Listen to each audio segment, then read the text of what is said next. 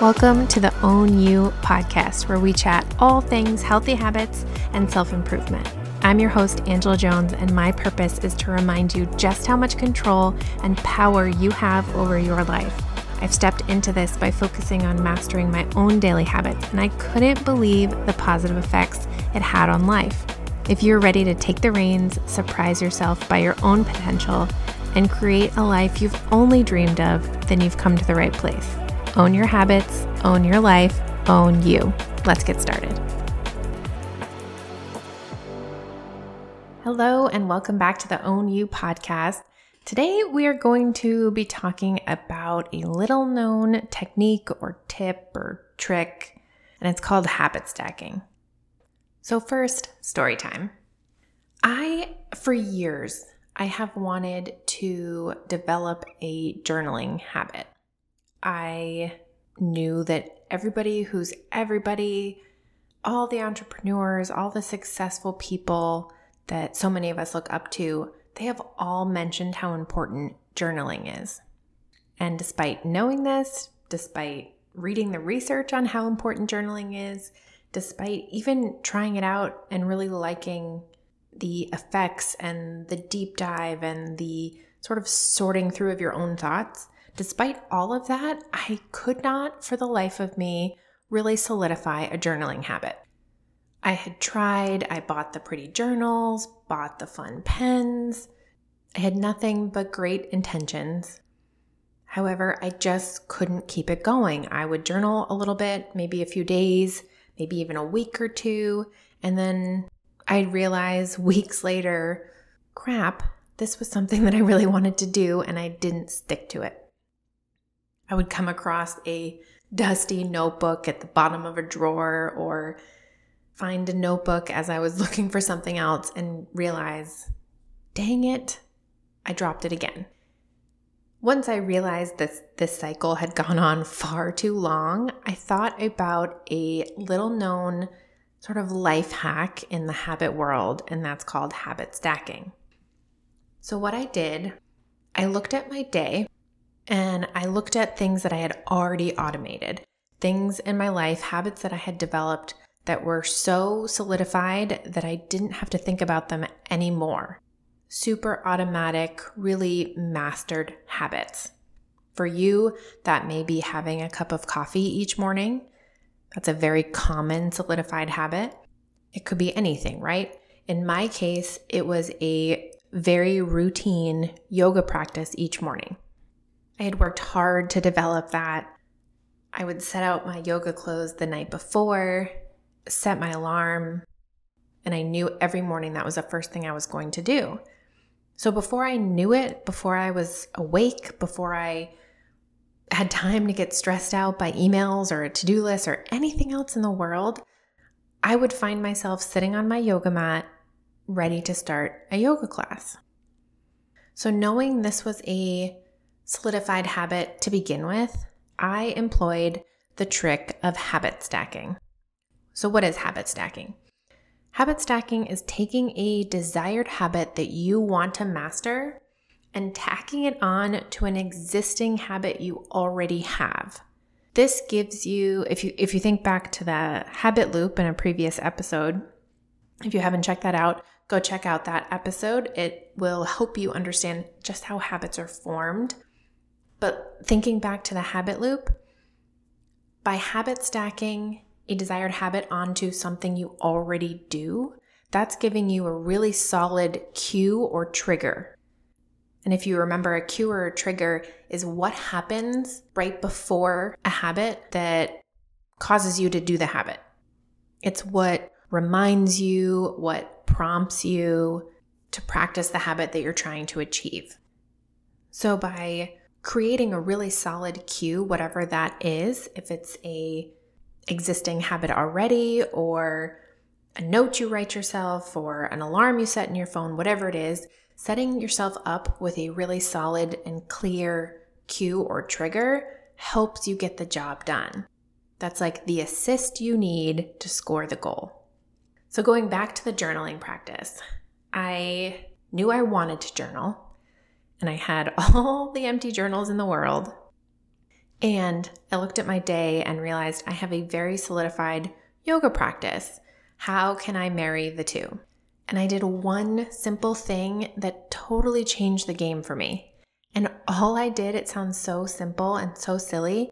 All I did was set my journal on top of my laptop. So when I sat down on my yoga mat for my online yoga class, my journal was staring me right in the face. So I started journaling every morning before I hit play on that yoga class. And guess what? It worked. I was starting to fill journals that I have owned for years. I would try out different journal prompts.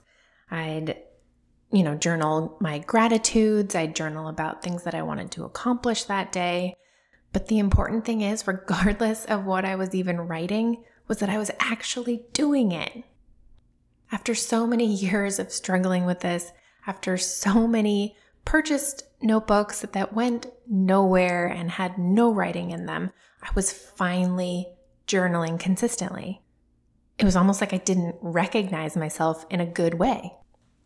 So each night when I'd pick out my workout clothes for the next morning and you know, set up my to-do list and my bedtime routine and all of that every night when I was doing that, I would set my journal on top of my laptop right where my yoga mat gets rolled out.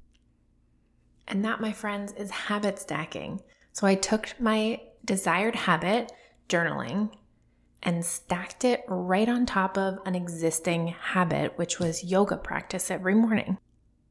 Having a solid anchor point or a solid plan and time where you're going to practice a habit, plus that visual reminder of the journal literally sitting in front of me, marrying those two together was the exact catalyst I needed to finally land this habit.